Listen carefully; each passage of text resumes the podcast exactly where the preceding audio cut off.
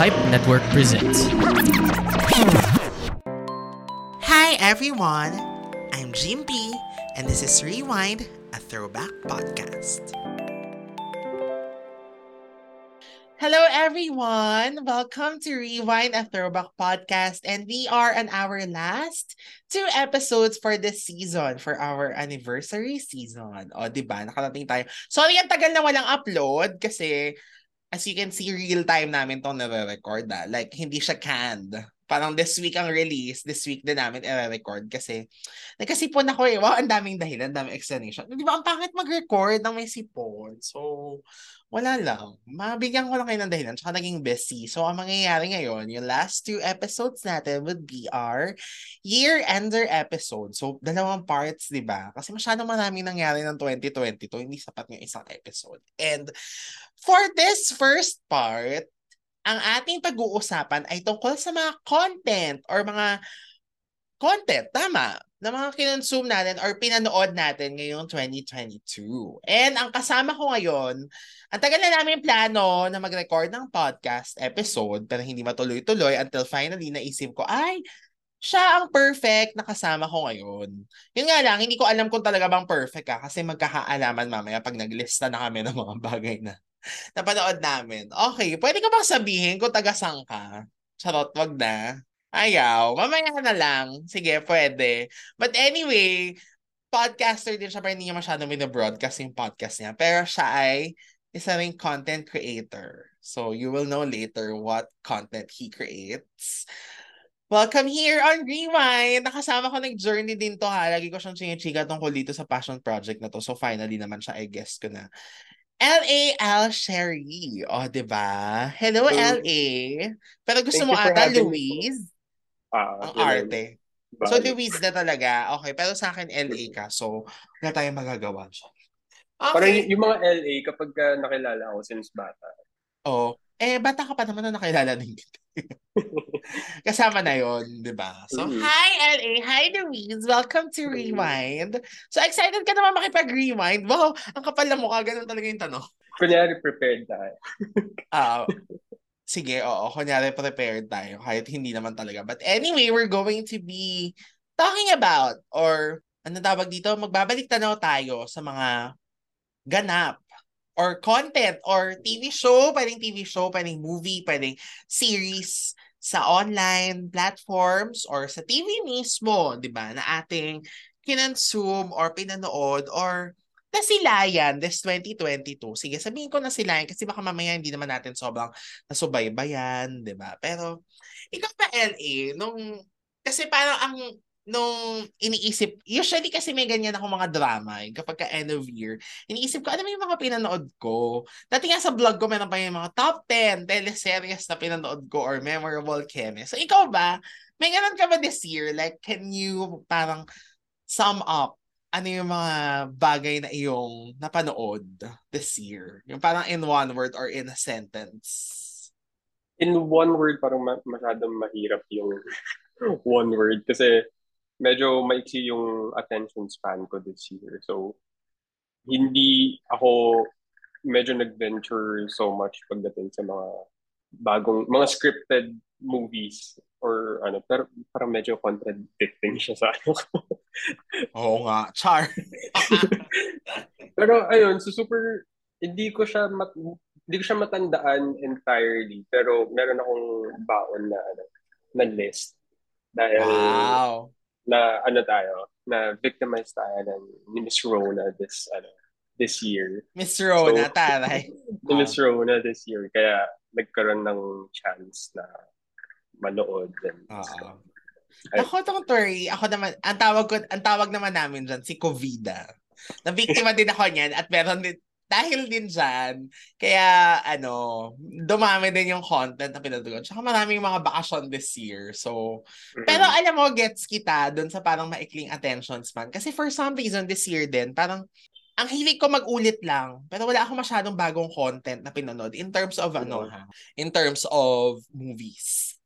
Pero sa series, in fairness, meron ha. So, mamaya na. Unahin na muna natin yung mga pelikula. So, LA, ready na ba ang listahan mo sa iyong mga movies na yeah, some of the movies, I'm sure we cannot name all. Pero syempre siguro yung mga tumatak, yung mga talagang natandaan mo at bakit mo natandaan na ito yung pinanood mo, di ba? So, ikaw na nga magsimula ng mga movie na yan.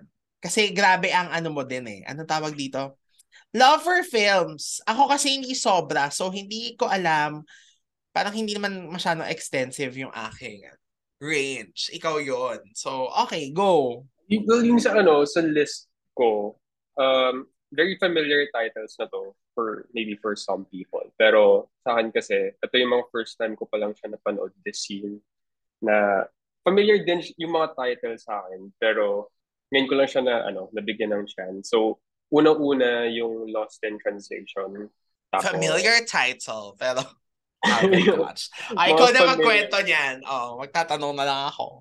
Parang yung Lost in Translation, parang it's about this actor na nasa Japan for for work, for an advertisement, ganyan. Tapos, meron siyang nakilala na babae, si Scarlett Johansson, na parang hindi ko masyado nag-gets yung pinaka-point ng movie. Pero it's about two lonely people meeting in a foreign country. Tapos, ayun, nagkaroon lang sila ng connection. Tapos, ayun, it's one of those somber, ano, somber films na very ano sa akin that I mean that genre or that category of film is very close to to me as a person. Then followed by Bakit? Dahil actor din. Charot. Hindi ako actor. ah, pero kasi, syempre parang media world, ganon. Or the story mm-hmm. mismo, yung malapit sa'yo. Yung sa story din, kasi minsan, usually kasi, di ba, minsan, pagdating sa personality or sa pagkatao ng isang tao, ng isang sa pagkatao, um, usually tumatatak sa akin ay sa atin is yung happiest moment or like the saddest moment. I mean, uh-huh. I mean yun yung, yun yung sa akin. So, I mean, it's a sad movie in a way. So, tumatatak siya. So, may mga resonance when it comes mm-hmm. to being single, ganyan, Ay. meeting someone in a situation, just move forward. Yung mga ganun. Yes naman. Okay, gets, gets, gets. Tara, may mga ano na to ah, huhugot na. okay! O, oh, ano yung next sa sinasabi mo movie? Yung next sa list ko, Manchester by the Sea. Ito, very somber movie din siya. It's about losing a, uh, losing your loved one, ganyan. Na, nagustuhan ko yung ano niya, yung pag-portray niya ng grief ng isang tao. Kasi usually ang grief, siguro based sa mga mainstream na napapanood ko, pagka grief, ano lang siya eh, parang it sticks within the funeral of a person. Mm-hmm. Parang ganyan.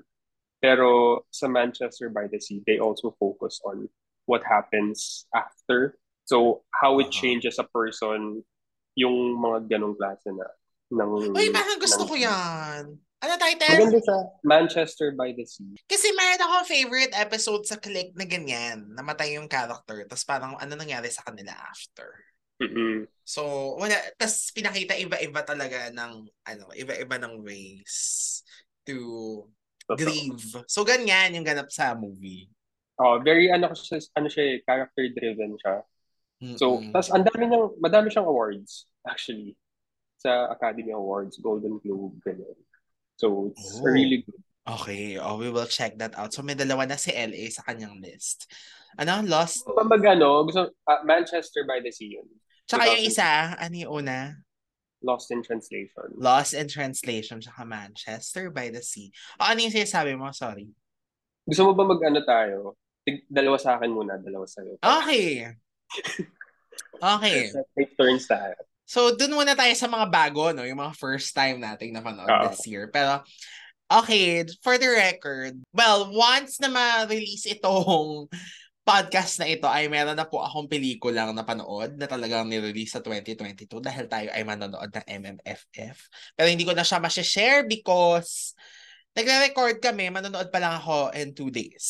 So, Basta abangan nyo na lang kung anong panonoorin namin ng mga friends ko, no? So, pero other than that, yung mga pinanood ko rin ay mga movies na naipalabas na noon na available sa Netflix, sa YouTube.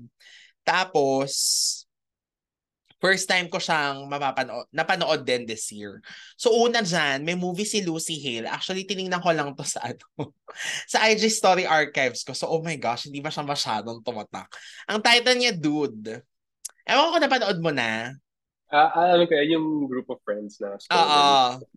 na ano sila, na, my gosh, sobrang, may mga scenes pa rin naman na vivid sa akin. Like, kunyari, yung mga pag nandun sila sa labas, yung mga ano tawag dito, parang sila nag-gather, tapos parang may binasag ba silang coconut or something. Pero basically yun nga, group of friends sila, tapos merong isa sa kanila, di ba, na namatayan ba ng kapatid or na, na, na boyfriend din nung isang kabarkada. Parang ganun. Oh my gosh, sobrang vague kasi pinanood ko yun February 1, 2022. Gusto mo yung naalala ko, di ba? Kasi alam kong holiday yan at Chinese New Year. Tapos kami ni Carol, parang wala kaming magawa dito sa bahay. Pero lalabas kasi kami nung gabi. Tapos mga inaantay namin sila, sure, sabi namin, oh, ay ako may pep play. Meron akong pep shoot noon. Tapos after, may lull time bago kami lumabas. So sabi ko, oh, manood muna tayo ng movie. Tapos sunog pa nga yung popcorn na kinain namin. Gusto mo yun yung mga naalala ko, pero yung movie hindi masyado, di ba? Ano ba yan? Pero kaya ako na-curious doon kasi si Lucy Hill, kasi syempre, naging favorite natin siya sa Pretty Little Liars. Pero, ewan ko, first, baka kailangan ko i-rewatch o baka hindi ako nag-pay attention. Sabi na nga natin kanina, maikli ang attention span natin. Uh, Kasi isa naman, he's just not that into you with Jennifer Aniston. Yan din cute naman siya. Pero ano yan, may attempt na ako manood yan last year kasi parang na, naburingan ba ako or what sa umpisa. Tapos so kami na ni Carol yung magkasama, na-enjoy naman namin. Na, para siyang ano, di ba? Tama ba ang pagkakaalala ko? Group, ano din to, group of girls naman, pero not necessarily friends. Basta parang dugtong-dugtong lang yung lives nila. Tapos, kanya-kanya sila ng adventure sa boys na parang kung gusto ka ba nito or what, parang ganyan. My gosh, baka mali yung pagkakakwento ko ah. Pero basta si Jennifer Aniston doon. Pero alam ko, hindi siya yung bida, alam ko eh. I forgot kung sino yung bida. Tapos basta maganda yung kwento niya na parang meron siyang guy ba na gusto, tapos nakitawag siya sa bar dun sa manager noon. Tapos sila yung nagkagustuhan in the end. Pero sobrang labo. Yung parang hindi sila magkalinawan kung ano ba, gusto ba ako nito or hindi. So parang, eh, parang ang oh, mangyayari. Lines, ano, oo, parang ganun. So, nung parang magko-confess na, tapos hindi magkalinawan, so umalis na yung girl, tapos biglang gusto pala siya ng boy. Parang ganyan. Yung mga usual na ganon. So, yan. Tapos kung, oh, di, didiretso ko na, para lang ano, kompleto na yung mga first time ko napanood this year, pero my God, walang tumatak.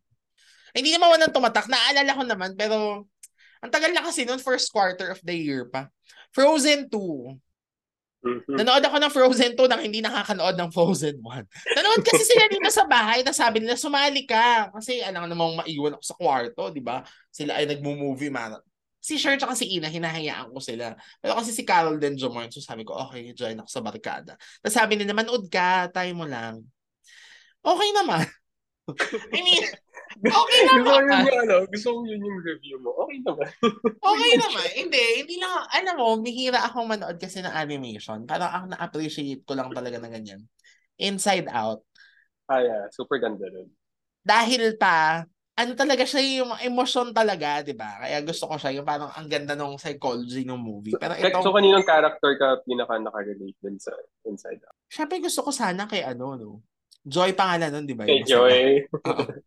Pero meron na yung, ay, medyo naging in a way, favorite ko si Sadness. Kasi, lahat naman tayo, duma- gusto mo nag-review na to ng Inside Out, no? Pero lahat naman tayo dumadaan, dumadaan sa ganun. So, at saka ang cute kasi ni Sadness, pero lagi siyang malungkot. Si Bimbong. Hence the name. Oo. Yun naman nga. Tama rin naman. But anyway, going back to Frozen 2, hindi ko alam kung, pero kasi sabi naman nila stand alone. So hindi ko naman kailangan daw panoorin yung Frozen 1. Yung parang nasanay lang kasi ako na pag Disney movies. Yung parang may something, merong ano, social relevance. Char. yung mga ganun, yung mga, kung hindi social relevance, yung parang basta may hugot siya na ano, parang nagmi-mirror in real life. Ito, parang hindi lang ako nakakapit. Pero nagandahan naman ako ah, tsaka ang ganda no, yung mga snow, yung mga ano, ano tawag dito, yung yellow na dumudulas, ganyan. Tapos maganda yung mga effects, maganda yung mga damit ni Anna at ni Elsa, kahit di man sila masyado nagpapalit ng damit, ganyan. yan naman, tsaka yung relationship nila as sisters, super gusto ko dito. So, yun naman, okay naman din. Hindi ah, I'm sure nagagandahan kayong lahat, pero it's just me, own preference. Again, ito ay hindi naman review ng mga pelikula, kundi review ng 2022. So, Huwag na kayong wala ako nga, wala pa ako napapanood na Frozen kahit isa. Naririnig ko lang yung mga songs dahil tumutugtog kung san-san. Oo. Pero Lalo na pag ano, may kasama kang bata, di ba? Oo. So, yon Okay, LA. Ikaw na, next. Ano mga other movies pa na nandyan sa listahan mo? Meron akong ano, Little Miss Sunshine. Uh, 2006 movie siya na ano din siya, alam mo, isa din siya sa mga familiar titles na nakikita mo or nakikita mo yung preview somewhere. Pero first time ko siyang pinanood and I was really glad na pinanood ko siya. Siguro sa lahat ng pinanood ko this year na movies, ito yung pinaka nagustuhan ko. Uh, it's about this very dysfunctional family na nag-unite sila dahil sa para ma-fulfill yung dream nitong batang babae na to na nakatravel sila with their hippie van na very bright yellow, ganyan. Tapos, nagta-travel sila across the country just so, ano, they could attend this pageant na gustong salihan ng, ano, nung bata. Along the way, yung journey nila, super daming ups and downs. May death, like to think of it, nagkaroon pa ng death. Tapos, yung, dahil sa super limited pa nung time nila, yung kailangan pang itago yung patay sa kotse. Yung mga ganong klaseng ano, kind of adventure tapos may mga revelations na basta it's about fulfilling dreams and what broken dreams does to a person and how devastating it can be. Tapos it's also about doing something for the love of doing it but not actually for uh, but not actually for the sake of being a part of like uh, of belo- of belonging into uh, a community or something. Kasi ang ano niya, very different siya from all these other girls. Na parang, alam mo yung mga sa American pageants ng mga bata, di ba? Very, parang very cutthroat siya. Na yung mga very little uh-uh.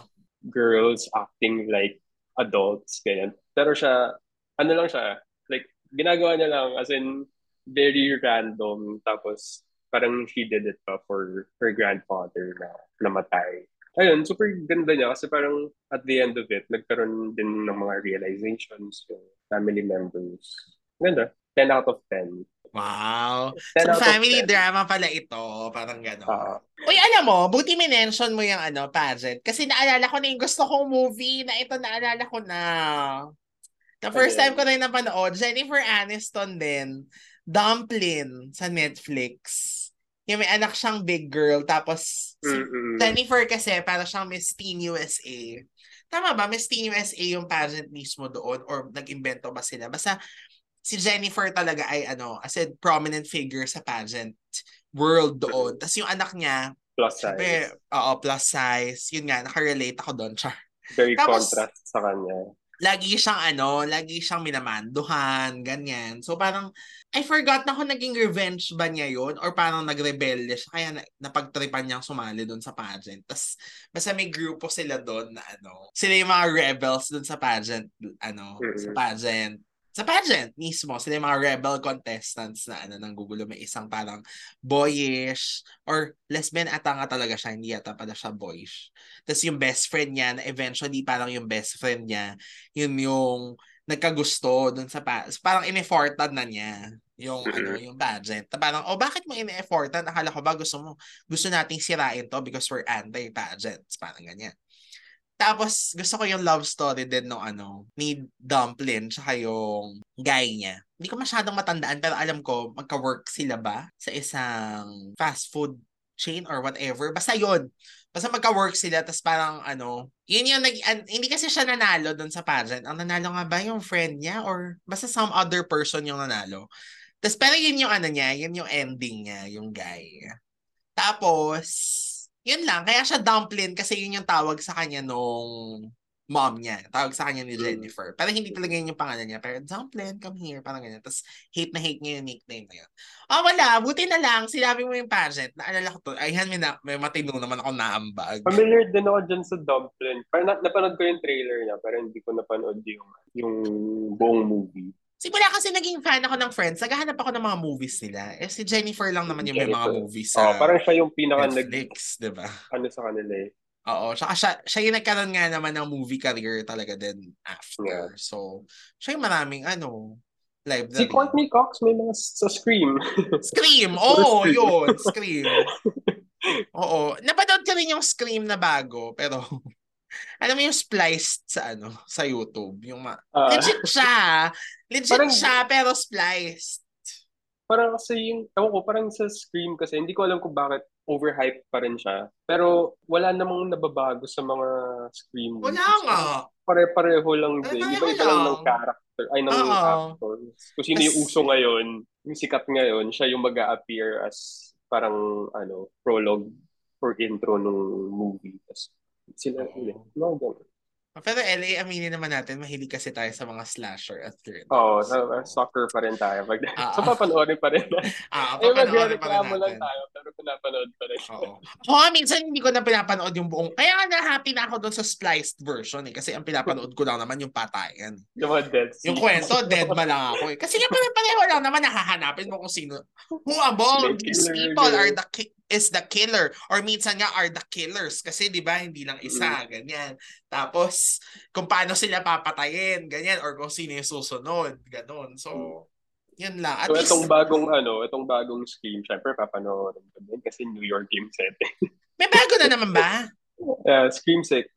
hindi ba ito na yung lumabas? May isa pa, upcoming pa lang. Di ba? Dami nila. yung Scream 4 ito yung sila Lucy Hale 'di ba Scream 4 ata, yung kay Hayden Panettiere. Basta 5 yung kay Jenna Ortega.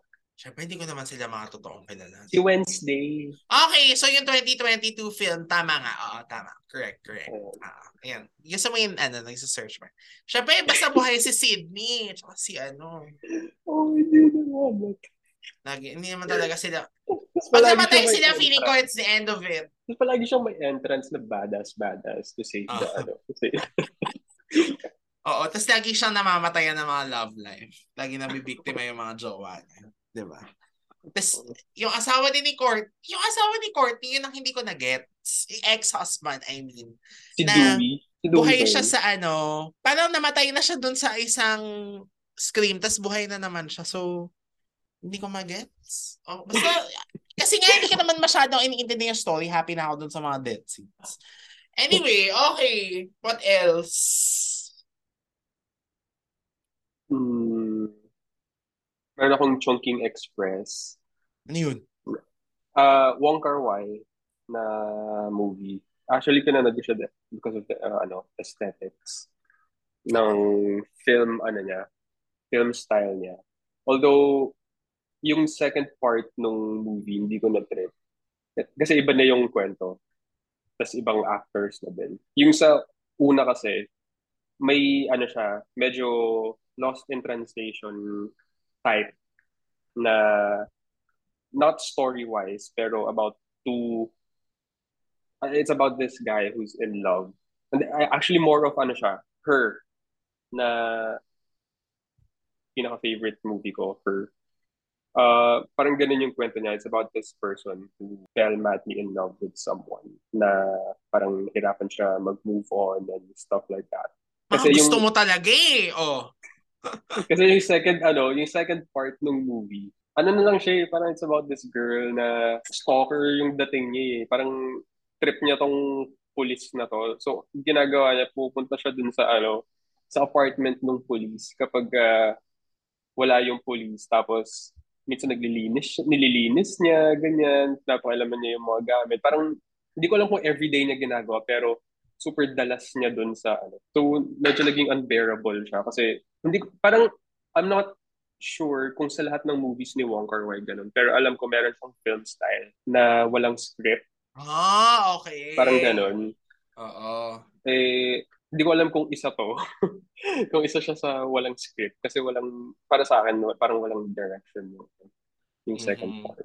Siyempre, malay ko naman daw. Hindi ko naman siya knows. Kaya sabi ko sa'yo, iba talaga ang range mo, LA. Kasi ikaw yung mga nakaka... I mean, at least sa international movies talaga. Diba? Mm-hmm. Tapos may isa na siguro doon na ibanggitin ko na lang yung Encanto. Ayun na lang, pero familiar din. So, Encanto, yung Disney movie na sumikat siya, tapos pinanood ko kasi siya sa ano, sa inaanak ko. Tapos hanggang sa, ako kasi nag, nagandahan ako dun sa, ano, sa Encanto. Tapos pinanood ko dun sa inaanak ko. Hanggang sa nagustuhan niya din. Kaso nagustuhan niya ng sobra. Which means, so, ulit-ulit na. pa lang, ulit-ulit na. Ay, kakatapos pa lang nung movie uulitin na naman, tapos uulitin. Hanggang sa everyday, gigising ka engkanto yung... okay. Yan, inattempt ko yan. Inattempt namin ni Carol, ang ending siya lang ang nanalo. Kasi, siguro na buwisit na siya sa akin, puro ko delay na. Eh, gusto ko sa TV, gusto ko sa ganyan. Kasi, yun nga, okay, aaminin na natin. Dati kasi sa torrent siya, di ba? Hindi pa siya, wala pang Disney Plus. So, ang hirap hanapin, eh siya gusto na niya. Ako gusto ko talaga sa TV, tapos ina-attempt namin na i-connect, ganyan. Hanggang sa siguro na napagod na siya. Na, ano, so, one Sunday, after namin manood niya mga His Just Not That Into You, mga Mean Girls, paglabas ko sa sala, ay, nanonood ka na. Akala ko sabay tayo. Pero, sige, panoorin mo na, mapipigilan pa ba kita? Tapos, tinatempt ko sumali. Hindi na ako sumali. Pero at least naturuan ko siyang manood ng mga Tagalog. So pupunta na ako sa Tagalog. Ah. Ito mga tong okay. Tagalog na to ay lahat sila hindi ko first time na panood. At hindi rin naman yatang matagal na matagal na. Pero I guess siguro yung matagal na matagal na na pinanood ko na uli finally ng buo. Ano kasi, anong tawag dito ng February, syempre nag-upload yung Star Cinema sa YouTube ng mga Valentine movies, di ba? So, una na doon, ang dahil mahal na mahal kita ni Rico yan at ni Clubin na forever akong curious kasi yung favorite ko MMK episode na Billiards, dyan daw bini. Ay, sorry. Based yan doon sa favorite kong MMK na Billiards. So, pinanood ko siya uli ng buo. Tapos sakto naman nga, may Valentine episode si Rewind. So, pati pinanood ko, di ba? Ayun. Okay naman siya. Ay, ito naman ako sa okay naman siya. Hindi, I mean, gusto ko siya, pero mas gusto ko yung MMK pa rin. Mas maganda pa rin yung MMK version. Tapos sumunod, Got to Believe din, Rico ulit, tsaka ni Claudine. Ano naman yan? Yung kapamilya, ay hindi, hindi pa na dyan nag-start yun. Pero basta sa kap- yung kapamilya online live na Sunday kasi, ano yan eh, movies pag umaga. So, ay hindi, tama, Saturday, yung unang labas nila, basta madaling araw yung pinapalabas, mga 1 a.m. ganun. Tapos hindi nila, ano, di ba usually pag nila-live, pina-private na yun after. Tapos hindi nila pina-private. So, pinanood ko yung Got to Believe. Tapos, ayun, nakakakilig pa rin siya. Napanood mo na ba yun? Siyempre hindi pa. Hindi. Basta yun yung ano, last movie ni Rico. At Ang nabutan ko lang yung kay ano ni Daniel Padilla. Ay, iba naman yun. iba yun. Wala silang connection sa isa't isa. Aside Title, sa ano, sa Star Cinema ang parehong gumawa ng TV show tsaka ng movie pero wala silang connection sa isa't isa. Yun, so got got to believe. Kasi ang title naman nito got tas number two believe. So si para sa mga nakakaalala or hindi nakakaalala, si Claudine ay wedding planner, tapos si Rico, ano na nga ba nangyari? Hindi ko na rin matandaan. hindi naka-plot mismo. Pero hindi, naalala ko siya. Naalala ko yung movie. Pero hindi ko na masyadong matandaan yung specifics. Basta si Claudine wedding planner siya. Tapos, nagulat siya kasi yung best friends niya, ikakasal na. Tapos siya parang single pa rin, ganyan. Yun. Tapos, eto na. Ang ano talaga, parang ito yung maraming beses ko siyang pinanood this year. Hindi ko din alam kung bakit. Parang, alam mo yung ano, di ba may mga gano'n na uulitin ka na hinahanap-hanap mo tapos gusto mo siyang panoorin? Ka, parang kung sa pagkain, kung nagkikrave ka, ito yung version na yun pag movie na gusto ko itong mapanood ulit, ganyan. So, nagkataon lang yan na dahil nga dyan sa kapamilya online live na yan, parang na-curious na ako, tapos palabas siya. Gimmick Their Reunion. So, ito yung movie version ng Gimmick, pero sequel siya. Tapos, eh, favorite ko kasing eksena dyan ni Jolina na hinampas-hampas at binasag-basag niya yung kotse ni Marvin Agustin na kotseng Cuba. Basta favorite ko talaga yung eksena na yun. Tapos favorite ko yung buong eksena na magkahiwalay sila. Tsaka yung, basta, tsaka yung isa na ano, kasi si G. Tonji dyan, tsaka si Dieter Ocampo, of course, for the fans of the movie, or of the series, you would know, and you also watched for sure naman the movie. Yung basta may problema sila dyan na hindi sila ano, na si may problem pala si G sa pagko-conceive. Tapos parang si Dieter nadulas doon na, ang problema kasi sa'yo, hindi ka na nga marunong magluto, hindi ka pa magkaanak. Tapos yung linya ni G, sa gitna ng kilawin at sisi, ganun ang naisip mong sabihin. So parang nadulas siya, di ba? Tapos ang ending, sumabog yung kusina. Tapos itim-itim sila, nakakatawa. Yung ano ba yung may mga dramatic moments na ganun, tapos biglang may patawa. So doon ako naaaliw. So, um, tatlong beses ba or dalawang beses ko siyang napanood this year. Una yun nga, sa Pamilya On Live. Yung pangalawa, hinanap-hanap ko talaga siya. Tapos, hindi ko ma-connect yung I Want ko sa TV. Nag-subscribe pa ako sayang. Ang ending, nagbayad din ako sa Apple TV. Para mas screen may, ko siya sa TV. May local Yes. na na ano. Yes, Ay. yung mga restored versions ng pelikula. And speaking of Apple TV, ang isa ko pa napanood dyan na talagang inifortan namin ni Carol at nanghiram kami kay Sher ng connector from laptop to TV, Madrasta ni Sharon Cuneta. Isa rin yan sa mga ano, hindi ko siya napanood talaga before, pero nung pinanood ko siya, naging favorite ko na rin siya na, shucks, ang ganda pala ng movie na yun. Nakakala mo Madrasta, ganyan-ganyan. Yung Mhm. Diba, may maiisip ka sa word na madrasta na kwento. Pero sobrang ano siya, character driven din. Yung parang ano yung mga, may madrastang pumasok sa buhay nila. Pero paano nila i-deal yung sitwasyon na yun? Like si Sharon, dahil siya yung madrasta, pumasok siya sa buhay na, ma, na ma, ano, ng buhay ng asawa niya na may mga anak na tatlo. Tapos hiwalay pa sa asawa, tapos madidiscover niya na parang, ay shocks, kaya siguro kaya to hiniwalayan ng asawa niya kasi ganyan, ganun, ganun. Kasi yung mga anak, paano siya tatanggapin, di ba? Tapos paano pag bumalik din yung dating asawa. Tapos, pero ang pinaka main problem nga doon, yung parang, paano siya papasok sa life ng mga bata? At the same time, paano niya, iaano si Christopher De Leon, iintindihin yung love language niya. Eh si Christopher nga ay hindi masalita. Yung typical na lalaki na quiet, ayaw ng confrontation, hindi nagsasabi ng I love you, ganyan. So, yun yung naging ano, problem ng movie. And that's all. Thank you, Char. Of course, madami pa yon no? Na inulit-ulit ko. Like, ang dami kong time ngayon kasi nga, bilang ilang beses ako nagbakasyon dahil ilang beses ako nagpalit ng trabaho this year. So, nagkaroon ng mga ano, tsaka nagbago yung schedule. But anyway, more of that later. Ikaw, LA, meron ka bang Tagalog? May naalala ako actually kasi nagtitingin ako ano ba yung mga lumabas nitong 2020. Tapos naalala ko yung Catips. Ah, okay. Katips. Katips ba Katips. yun? Arte-arte mo sa pakinggan. Oh. Ayun, yun lang. Yun lang, parang yun lang yata yung Tagalog na napanood ko. Kasi based dun sa list na nakita ko for 2020, yun lang yung natandaan. Sayang hindi ko yan napanood kasi takot pa ako manood sa sinihan noong time na yun. Ah, yeah. Actually nga ngayon naman, pero supportahan na natin ng MMFF. Ako siguro last ko na lang sa listahan. Ano to, dati ko siya laging pinapanood sa PBO. Hmm. Pero pag PBO kasi, di ba, parang ano yun, chance upon lang. So, hindi mo siya yung tipong, or unless alam mo yung schedule, aabangan mo. So, ito naman, ito yung mga panahon ako din ay nabiktima ng COVID. Pero pagaling na ako nito. parang, la, parang patap, palabas na ako ng quarantine ng isolation. Tapos, na-discover ko na live siya sa YouTube. Pinipremiere. So, pinlay ko. Ang title niya, Kapag Iginuhit ang Hatol ng Puso. O, diba? 1994, ang bida si Dina Bonnevie, si Monique Wilson, si Ros Rostom Padilla, Gary Estrada. So, para Hindi pa tayo bihis- buhay. Oo, hindi pa tayo buhay. Pero basta dati kasi napanood ko siya sa ano, kami siguro ng ate ko. Tapos nagandahan naman ako, parang na-curious ako. Tsaka gusto ko kasi si Monique Wilson for some reason. Ano siya, siya yung nag-Miss Saigon, di ba? Tapos syempre si Dina din, gusto ko si Dina talaga.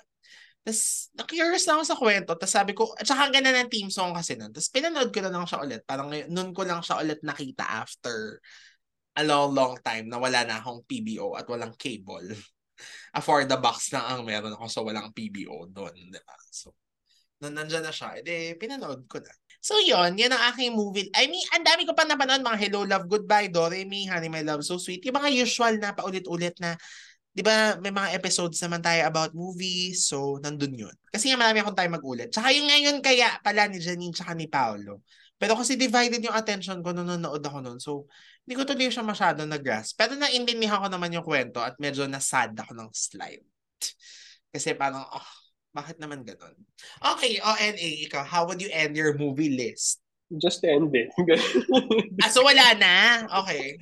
wala, wala. Well, may isa, ah, iano ko na lang din. Uh, may, merong taxi driver, Silver Linings Playbook, uh, Nomadland, tsaka yung documentary ni Selena Gomez, yung My Mind in Me. Oo, oh, may ganun. So, yun na yung mga nasa, ano, nasa list ko. Mm-hmm. Na pinanood mo this year. Ang konti ng movies namin this year. So, sorry guys, yun lang. Ang lakas ng loob kong gumawa ng episode na to, pero konti na pala. pero ito na, ito na, makakapagbida na tayo dito sa ating next. So, when we come back after a short commercial break, ang i-rundown naman namin, ito na, yung mga series. So may it be on TV or YouTube or Netflix, basta yung mga series, English, Tagalog, Korean kung gusto nyo, kung meron si LA, ako wala akong Korean. Pero ni-empt ko na, no? Wala akong Korean, pero yun na, yun ang mga susunod, yun ang susunod na ating ililista when we return here on Rewind, a throwback podcast. Station, and we'll be back after a short I like to have a good time when I listen to my horror podcast. Her left arm oh, was that's chopped so, off. Oh my god, really? Caused a panic all Prolonged over the country. their deaths for like months and The months. The frightening, alarming, real life tale show is my horror My podcast. My horror podcast. That's Give it. pause, pause it. This, 'cause- this is your scary part. Be scared and laugh hard with the frightening, alarming, real life tales show every Friday on all major podcasting platforms. Don't say I didn't warn you.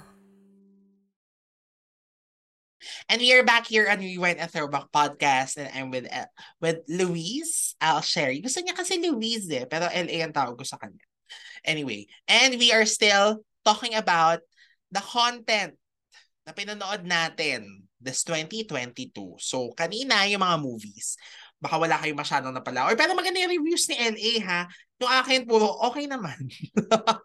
pero ano, I mean, ay, shocks, may nakalimutan ako sabihin. Ihahabol ko na lang dito. Dalawa lang. Basta dalawa siyang ano, mga paborito ko na to noon and finally in-upload ng Star Cinema YouTube. I'm so happy na napanood ko sila ulit. For the first time ni Casey Concepcion tsaka ni Richard Gutierrez, hindi ko na mabilang kung ilang beses ko yung pinanood tsaka Till My Heart Aches and ni Gerald Anderson at ni Kim Chu. So para malaman niyo yung kwento, nandun siya sa YouTube channel kasi nagmo-move on na tayo sa next part. At ito naman, ang mga series na aming pinanood. Sorry, may halak pa rin ako. Galing sa Okay. But anyway, that's life. Kailangan na nating itawid to dahil December 31 na taon-taon. Ano mo, okay lang yan. Iparinig mo yung tama mo, huwag ka na mag-mute. Kasi meron talaga eh. Ano magagawa ko? Anyway, so, eto na yung mga shows or mga series na ating pinanood. So, start tayo ng English kasi ikaw baka wala ka masyadong Tagalog na pinanood. Pero sana meron bilang... Meron, may, may dalawa. Yan, very good. Ah, yung English na muna. So, sino mauna? Ikaw na mauna sa atin. Okay. So, umpisahan ko sa ano, sa pinaka kakatapos lang recently, which is The White Lotus, na super tonto ako dito kasi ano siya eh, it's a very eat the rich ano type of ano series na it's about a group of but besides about rich American people vacationing at like a vacationing somewhere tapos parang you get to deal or you get to see na kung ano yung mga pinag-aaway nila na something na really petty na parang if you're like a, a normal person very iba yung ano eh iba yung mga struggles So, makakachipan yung away nila, gano'n. Oo, pero Ah. it leads to ano a specific tie-up na kasi ano siya, in a way who done it siya. Not Oh. ano ba, ano ba yung tawag kapag uh, who done it pero hindi mo pa ano siya eh, kung sino isa sa kanila mamamatay. So, Oh. 'di ba, parang may mamamatay sa kanila pero hindi mo alam kung sino. So, parang siyang kabaliktaran ng who done it. Kasi sa who done it, 'di ba? Isip Ah, hinanap mo yung killer.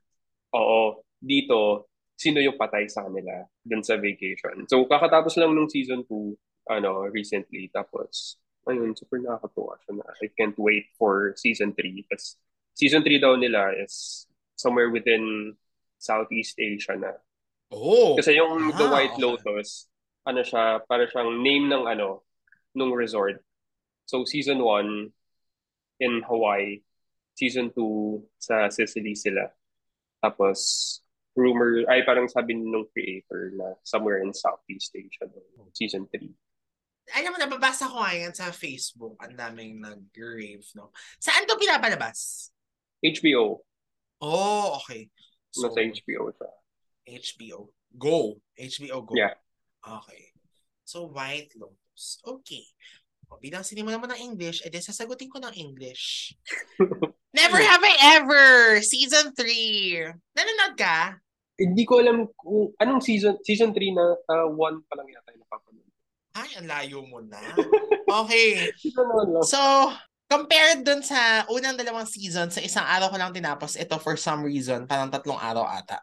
Kasi Hmm. sin, sin, squeezing in ko lang siya kasi gusto ko talaga na mapanood na, na focused. Kaya lang, since yun nga, di pa tapos yung work, ganyan. So, talagang dinilay ko na kailangan na deserve ko na siya bago panoorin. So, for those who do not know, Never Have I Ever, so it's about this Indian, Indian American nga ba siya? Wait Yeah. Ah, tama. Okay. So, Indian-American girl, si Davy. Tapos, um, ang pinaka-premise lang, ang pinaka-ano, premise niya talaga, ano siya, yung parang love story niya kay, ano, kay Paxton. So, Japanese-American naman si Paxton, si Darren Barnett, na ang dahilan kung bakit ako talaga nanood yan kasi gwapong-gwapo at cash na cash ko siya. Ang ending, nag-enjoy ako doon sa palabas. Hindi na ako sa kanya nag-enjoy, hindi lang sa mga pa-abs niya, kundi sa show mismo.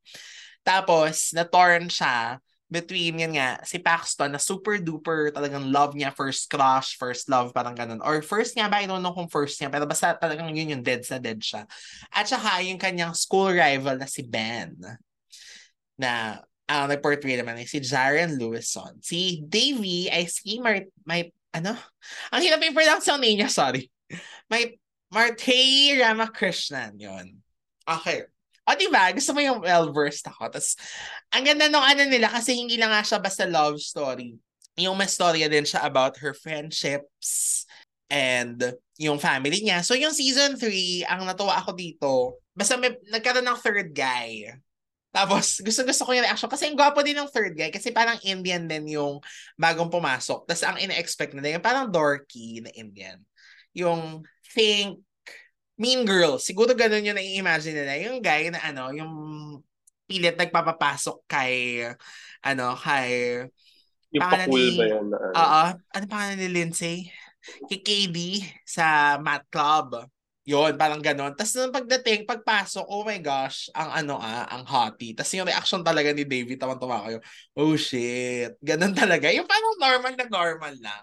Tapos, ang, naku, spoiler yata atong sasabihin ko. Pero basta may mga, nagkaroon siya ng parang mga self-discovery challenges. Medyo mas mature na itong season 3. I mean, teeny bopper pa rin naman siya, coming of age pa rin. Pero, nag-mature na si Davy. Like, kumbaga may mga na-realize siya, yung mga kababawan niya before, parang mas nagkaroon na ng depth. Na parang may mga decision na siya sa buhay na kailangang gawin, na shocks, paano pag ito yung nangyari, ganyan. So, marami naman akong kilalang nanood ng Never Have I Ever. So, ikaw kasama ka for season 1 lang. Yung For season season 3. At saka 2, hindi pa. Pero gusto ko ko to. naman, tuwang-tuwa ako dun sa mom niya. Kasi gusto ko yung pagka, pagka-Indian nung mom niya. Ayun nga, malaking factor yon yung mom niya talaga. Kasi, alam mo, I think hin- ang main characters talaga dito, bukod sa kanya, ay yung mom niya at saka yung friends niya. Tapos yung dalawang guy, Mhm. pero mas main character yung mom niya. Parang, yun, ano eh, ano siya, yung ang premise na naka-disguise nga doon sa kung Team Ben ba or Team Paxton. Pero ang totoo talaga yung relationship niya with her mom, with herself, with her friends, ganun. So, wala. Gusto ko kasi yung mga ganun. Yung mga kahit puro siya kalandian. Charot. Ang Bata-bata pa lumalandi na. Pero, Parang in a way close to home siya kasi di ba nag- nag-aral ako sa Kuwait before. mhm. Tapos yung school ko sa Kuwait, Indian school. So, yung very Indian nung ano, nung pagka very Indian nung show, very ano siya, familiar siya na it's really what you see, yung, yung how they how how they talk pero not the accent. How they say things. Na- Ah. Kaya mas nagiging nakakatawa siya para sa akin kasi yung di ba minsan parang naka, napakababaw lang nung ginagawa niya kung ano na yung sinasabi nung, nung mama niya sa kanya na ayun, yun, yun yung tatandaan ko. watch mo yung ano, basta masaya siya. Hindi ko akalain. Yung mga may nagsasabi nun sa akin, parang, uy, Pero manhilig kasi ako sa teen-oriented tsaka sa, ano, di ba, coming of age talaga. Tsaka doon ako natuwa, para siyang si, ano, si Davy, para siyang si Melay ng Click. Yung ano, yung ang daming kalandian, pero matalino, honor student, ganyan. di ba? At least may balance siya sa love and, ano, brains. So yon I think yun yung English talaga na series na talagang ano, inabangan ko na mag-premiere at saka talagang pinanood ko. Okay, you're next. Ang next naman sa list ko, uh, House of the Dragon. Oh. Prequel ng Game of Thrones. Na, actually hindi ko pa siya natatapos. Pero, Ay, oh. super ano siya, super I mean, nag- maganda naman yung unang Game of Thrones, pero iba kasi, iba kasi yung ano niya, yung pagtatapos niya. Yung towards the end kasi parang medyo meh, na yung Ay, kasi ang haba-haba. Oo. Tapos, eto kasi, House of the Dragon, parang, ano siya eh, sa, nakafocus na siya dito sa isang house, sa isang, ayun, sa isang house nitong kingdom na to. Eh, etong type of people na to, parang going extinct na siya nung Game of Thrones. Eh, ito yung type of, ano, ito yung house na gusto ko. So, ayun. Tapos, mas malaki yung budget nila ngayon. So, compared nung, ano, nung Game of Thrones. So, nakaka-amaze naman siya. Siyempre, hindi ako nakaka-relate. Dahil nag-viral yung Game of Thrones. Na, di ba yung ano, yung galit na galit kayo mga fans ng Game of Thrones na I'm part Mm. of the 1% who do not watch. Siyempre, ako mega share ako nun. Kasi nga parang everybody's talking about it. Tapos ako, sorry ka din ng ginto. yun yung time Ano na yun na nag-viral yun eh. Para sa one person, ano gusto nyo? Gold star? gusto nyo ba ng star? Dati ano nga eh, ano yun may nagsabi pa niyan, ano ka, ube sa halo-halo. Parang ganun. Kasi special, di ba? Yun yung na, Mm. na, naalala kong comments. But anyway, yung House of the Dragon, syempre aware ko dyan kasi yan yung nasa Kumu na ako. Tapos di ba film and TV nga kasi kami. So, post-post ako. Wala lang. Share ko lang. Ano naman may take mo doon? ma-relate. Based sa mga pagpo-post mo? Eh wala. Eh, pinost ko lang naman na premiere. Eh. Tapos parang nagulat na lang ako na, ah, so Game of Thrones is back but with a prequel. So, okay. Yun lang. Yun lang. Kasi nga wala naman ako emosyon. Wala naman ako investment. Okay naman So, siya. Okay naman siya. okay. Um, okay, English. Ah, ito, pinapanood ko ngayon. Emily in Paris, season 3. hmm. Season 1 lang din ako. Fun naman din yung season 2. Mas maraming quotable quotes sa season 2. Tsaka ano, ang gusto ko kasi sa season 2 nun, so season 2 muna, no? Kasi total pa year-end na rin nung napanood ko, parang December 30 na ata nung pinanood ko. Maaga yung mga reveal dun sa ano, sa, Tapos dito din, in fairness, medyo maaga din yung mga reveal niya. Yung pala kasi, parang din yung, dun a-anchor yung kwento. So, this time, basta ang ganda ng twist, gusto ko siya. Yung parang ano, nahirapan siyang mamili, pero she ends up choosing that hanggang sa, parang doon na siya talaga ni lead. So, Hmm. abangan nyo na lang kung ano yung sinasabi ko kasi baka may hindi pa nakakanood. But anyway, I'm on episode 5 as we record this. But as we release this, sana tapos ko na rin the other half. Kasi kanina may ano eh, nakasama din sa listahan ko to, yung Mano po. so, yun yung nagputol sa akin na manood ng Emily. Kasi Mano po na. Eh, ayoko kasi nanonood. Di ba kasi ano, yun nga, ina-upload naman yan after. Pero I don't want na ano. Siyempre, napalabas sa TV. So, gusto ko sa TV na. But anyway, Dagdag so yun. ratings din. Ano? Dagdag ratings. Dagdag Hindi naman ako ratings. panel home, no? But still, di ba? But anyway, yun nga. So, syempre, gusto ko pa rin si Emily. Kasi, ewan ko, alam mo, like ko siya talaga. Ang dami kasi, ano ano eh. Di ba naging problematic yung season season 1 lang din kasi napanood ko. At Tapos some parang, point, I remember when it yes. came out, parang naging problematic siya. Oo. At Very yes. whitewashed. Parang Americanized kasi yung ano. Oo. Pero ako, in-enjoy ko lang. Ay, mamalay ko naman sa kultura nila. Sorry po. Basta ako, in-enjoy ko. I mean, hindi naman ako nanood doon for the cult, for the culture or what. Gusto ko lang Mm. siyang enjoy yung mga ka-artihan niya. Sorry, mababaw po akong viewer, ha. Pero pinipili ko naman po kung ano yung pag-iisipan ko ng malalim. Obviously, yung Emily in Paris, parang hindi naman siya made for that. Tsaka ang saya no, ano niya, ang saya ng pagiging ano niya, PR. At saka yung ano, yung ahensya life, 'di ba? Yung although medyo glamorous pero kaya gusto ko yung season 2 kasi yun nga, yung how they pay importance sa ano, pay importance sa holidays or weekends, yung hindi sila nag-work sa mga sa yung mga French people daw na hindi nag-work Ah, pag so binig parang na ano sila, parang lesson learned from feedback Ah. ng season 1. Siguro, ganun. Dito sa season 3, basta may shocking na, based dun sa mga huli ko na panood na eksena, may shocking na na medyo hindi ko type yung plot twist.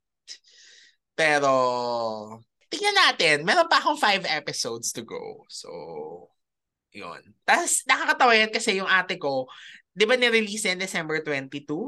Parang ganon. Tapos, yung pagdating ko, yung ate ko nanonood na. Pagdating ko sa bahay, kasi umuwi ako sa Las Piñas, sabi ko, ay, hindi mo na ako papasok. Ay, last episode na siya. Hindi mo na ako papasok sa kwarto mo. Hindi pwede, no. Ayan, Baka yan lang. kang ano. Alam mo, promise ako, mahilig ako sa spoilers. Pero for Emily and for Never Have I Ever, yan yung mga, no, no, no, no, no, no, no, don't spoil me. Hindi pwede. Gusto ko siyang i-enjoy talaga. So, yun. So, dalawa lang, dalawa lang may English ko. Well, yung mga bago, dalawa lang. Hindi ko tuloy maisip. Parang yan lang. Parang sila lang. So, wala akong bagong series technically na sinimulan. Kasi puro ano na to yung third season eh, di ba? So, yun. Okay, LA, next on your list. Uh, napa, parang pangit ng mga ano ko. next. oh, yun, yung next ko, Gossip Girl, yung reboot. Oh, Ang, ang pangit niya, pero pinapanood ko pa. pinapanood ko pa rin. as a fan of Gossip Girl. At, hin- hindi ko din, hindi ko din alam kung ba't ko siya pinapanood. Parang siguro kasi, ano siya, nakakatulong siya na, kasi with everything that's been going on and like busy with work and stuff. At Oh. least, na, kasi once a week siya eh. Mhm. So parang nabibigyan ko siya ng time kesa yung mga binge watch na, na, na nakalatag sa'yo lahat. Na parang mas nai-intimidate ako or parang mas nalulunod ako sa number of episodes na na parang ah, kapag kailangan ko pang panoorin. Okay, gets. So, mas, na mas nabibigyan ko siya ng time. Tapos, at least hindi ako yung magsasawa agad. So, parang after one week, mapapanood ko ulit. Oh, yung ganda nitong episode na to. Tapos, parang ito, yung recent episode, pa, pangit na naman. Yung parang easy, akala ko natuto na sila sa season 1, ganyan. Okay. Pero, okay. super iba kasi siya sa ah, OG na ano, Gossip, na Gossip Girl. Girl. Ah, Although, different time din kasi yun na yeah. medyo maraming microaggressions and politi- politically incorrect yung may mga parts pa na ano na gano'n. Na dito kasi Accepted. very very woke tong Gossip Girl na to na parang Ah. hindi na siya yung pinaka-point ni Gossip Girl. Ayun. Okay, okay. Oh, eh, eh, to begin with, napaka ano. Hindi ko naman masyado napanood, pero kasi yung premise pa lang ng Gossip Girl, politically incorrect na, di ba? So, paano mo nga naman ipo-pull off, di ba? Parang in, yung ibang episodes niya parang nagiging ano siya Disney episode na magkakaroon ng conflict sa umpisa then by the end of the episode ire-resolve na nila. So parang the next episode bago na naman tas yung parang gano'n na lang siya. Episodic ang peg. Parang ganon, pero with the same characters. Mm, na So gusto mo mga long arcs. oo. Tsaka yung mga character driven na ano na tas kasi yung bida nila I mean para sa akin hindi magiging interesting yung bida nila kung hindi siya kalbo. Yung babae na kalbo. Ah, okay. Kasi naiiba nga naman. Pero if not, ganon. Oo, parang hindi siya interesting na bida. Nakakainis siya na bida. okay. So speaking of Yeah. reboot, trinay ko or inattempt ko din na mag Pretty Little Liars. Ayan pala. Yung Nasa bagong Pretty Little Liars. Ano nga pangalan ng HBO. ba- Original Sin. Original Sin. Ayan pala. Ayan. So, naka Napanood one episode ako. Un- Unfortunately, hindi ko siya masyadong matandaan ngayon. So, naka one ba or two episodes ako. Hindi ko lang alam. Pati hindi ako ma-attach. Pero kasi, ang mali ko din, sinabay ko ulit na panoorin yung original. Na, Kasi nga parang na-miss ko yung sabi ng friend ko. Sabi, hello Mart, pinairam niya ako ng HBO Go. Poor, ano ba yan? But anyway, so kasi gusto, hinahanap ko nga lang siya. Gusto ko lang, mat- parang na-miss ko lang ulit yung PLL. Sabi niya, oh, panoorin mo na rin yung bago, ganyan. Eh wala, eh, nandun pa rin ako sa ano. Sa Nagandahan ka girls. dun sa una? Sakto lang. I mean, okay siya. I mean, pero syempre, umikot-ikot-ikot-ikot na. Yung season 1 was talagang... Season ano, 1 maganda eh. Oo. Hanggang sa parang, parang super tagal na yung Oo, si A so- nagiging A, AB na ba? Parang nagkadadalag na Um, ulit. Shucks, ano yan? super A. Super A may ba? ganun- Basta pag ganun na may variation si si A. Nung si Mo na lang yung A, fun pa. Nung nag-iba-iba na, parang na-weird na rin ako. Pero tin- sinabaybay ko pa rin kasi, yun nga, dahil mahilig ako sa mga friendship story talaga, di ba? So, Hmm. yun naman yung inabangan ko doon. Pero yung original sin, magand ma, feeling ko magugustuhan mo naman siya. Kasi very ano siya eh, parang nagbibigay siya ng homage sa ano, mga slasher films. Ah, oo nga. Very ang slasher yung dating niya. Parang isipin mo si A, mamamatay tao, ganun. Ah, eh dito kasi ang corny, hindi parang sa one, I mean, nananakot lang siya, 'di ba? Na magsispill ng secret. Okay, sige, Mhm. sige, sige. I will try again. I will write I will write it down on my 2023 content calendar. Wow. Content calendar meaning not my content ha, but the content that I will consume. So, sige. Tapos tingnan natin kung magganitong episode tayo ulit next year kung kasama siya kung napanindigan. Okay. LA, magtatagalog na ako. Pero, ikaw, ituloy mo na ang English mo. Magsalit-salit tayo. Yung ano, English ko, pwede ko naman i-anuhin ko na lang para makasabay na din sa Tagalog. Kasi yung Naku, ang haba nung listahan ko, sinasabi ko sa'yo. Anyway, oh. yung eto pag-iisahin ko na lang siya yung Dammer oh yeah! Alam mo ako, Netflix na nahawa lang ako dyan dito sa kanila.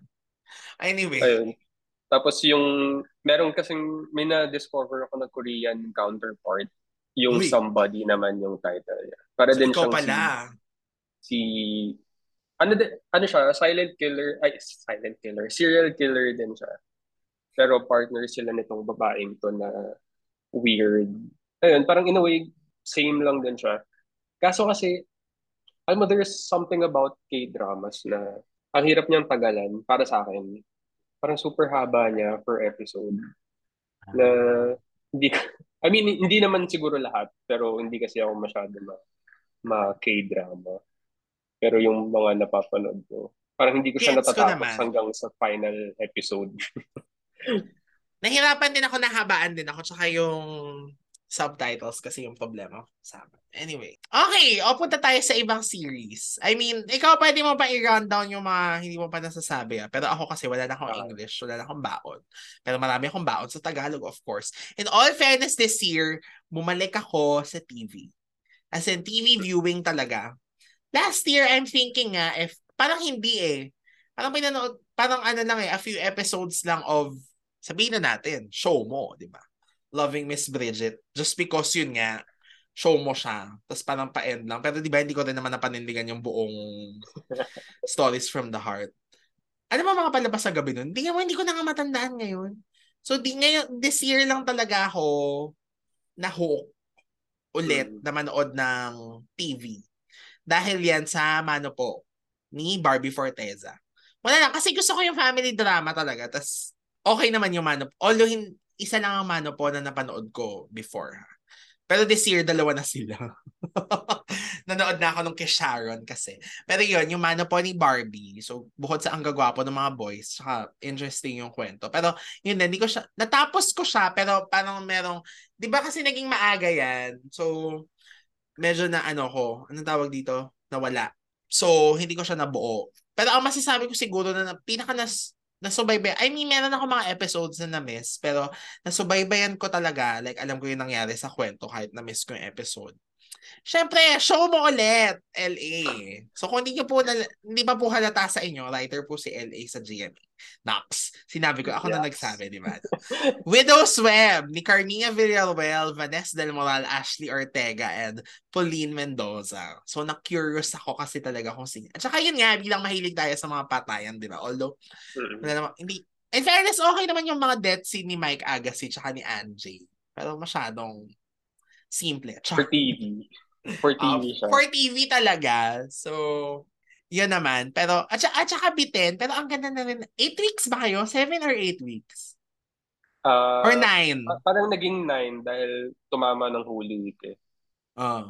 So okay naman okay naman yung haba na ganun. Tapos yun nga hanggang dulo. Although, alam mo na hula-hulaan ko na yan eh na Mm. siya nga eh. Kasi parang kung si Luis Alandi lang, Adrian Alandi lang yung killer. Ano nga pangalan ni Adrian Alandi sa show? Si Vlad.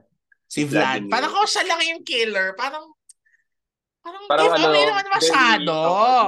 Parang ano naman na, ha? Parang okay na yun. Tapos, ang, ang, ang weird pa kasi, nag nagka-happy ending din sila ni Ash, di ba? Ni, wag mo sasabihin ang pangalan ni Ash. Mahuhulaan ko. Oh my gosh. si Hillary, tsaka si Barbara na lang, tsaka si Elaine na alala ko. Oh my gosh, ano ka ang pangalan ni Ash? Ano nga? Si Jackie. Si Jackie! Yun! Okay, okay. So, yun. Tapos, syempre gusto ko yung character ni Hillary, ni Vanessa. Yung ano talaga, flamboyant. Very Tessa Prieto Ah. Valdez. Tsaka ni Carmina, si Barbara. Na, yun lang, yung very Ayun yung tight, favorite, ganyan. masasabi kong favorite character ko sa sa show. Kasi alam mo may pinanggalingan yung pagiging mean niya.